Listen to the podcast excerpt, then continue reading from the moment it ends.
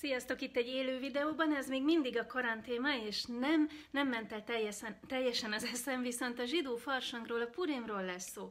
Ez annak az ünnepsornak a tipikus eleme, hogy meg akartak bennünket ölni, Isten nem engedte, együnk. Ilyenkor a zsinagógákban felolvassák az esztertekercset, a megillát, mindenféle farsangi mulatságokat szerveznek, slachmon ezt küldenek egymásnak a családok, vagyis finomságokat, kóstolókat, és ennek az ünnepnek a tipikus éle, étele a hámántáse, vagy hámánfüle, ez egy nagyon finom édesség, utána lehet nézni. Mi az ünnep maga? Arról szól, hogy a babiloni fogságban van egy asszimilálódott zsidó család, Hadassa a fiatal lány, és, Eszter, és az ő neve Eszter, a, a perzsa neve, illetve az ő bát, nagybátyja, a gyámja, a Mordechai. Mivel Vásti királynő kegyvesztett lett, ezért egy szépségverseny során beválasztják Hadasszát, illetve hát Esztert a királyi udvarba, a király feleségének.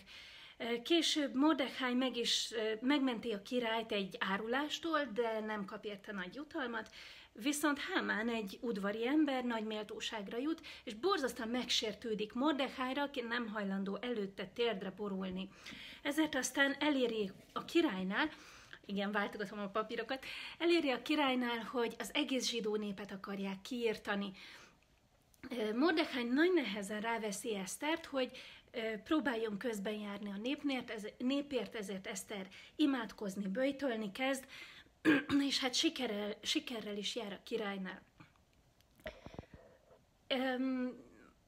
A szabadulást próbálja elérni, és sikerül is, viszont mivel a perzsa törvények visszavonhatatlanok, ezért egy, egy megelőző csapással tudja elejét venni, bocsánat, ennek az egész népírtásnak.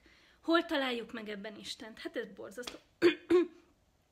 Hol találjuk meg ebben Istent? Elrejtőzve van benne, nem jelenik meg a neve, viszont ugye hozzáimádkozik az egész nép, és hozzá, ért, tehát előtte bőjtől, és nagyon fontos megtanulnunk a messiással kapcsolatban egy, egy, egy alapelvet. Azt mondja Mordechai Eszternek, hogy Próbáld meg, menj el a királyhoz, ki tudja, nem emiatt a nap miatt jutottál erre a méltóságra. Istennek terve van, és az ő terve megelőzi a bajt.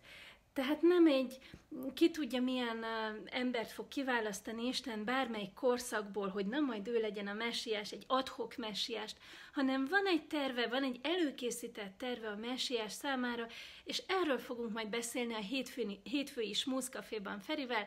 Gyertek el, nézzétek meg, akkor már kevésbé leszek dél, és sziasztok!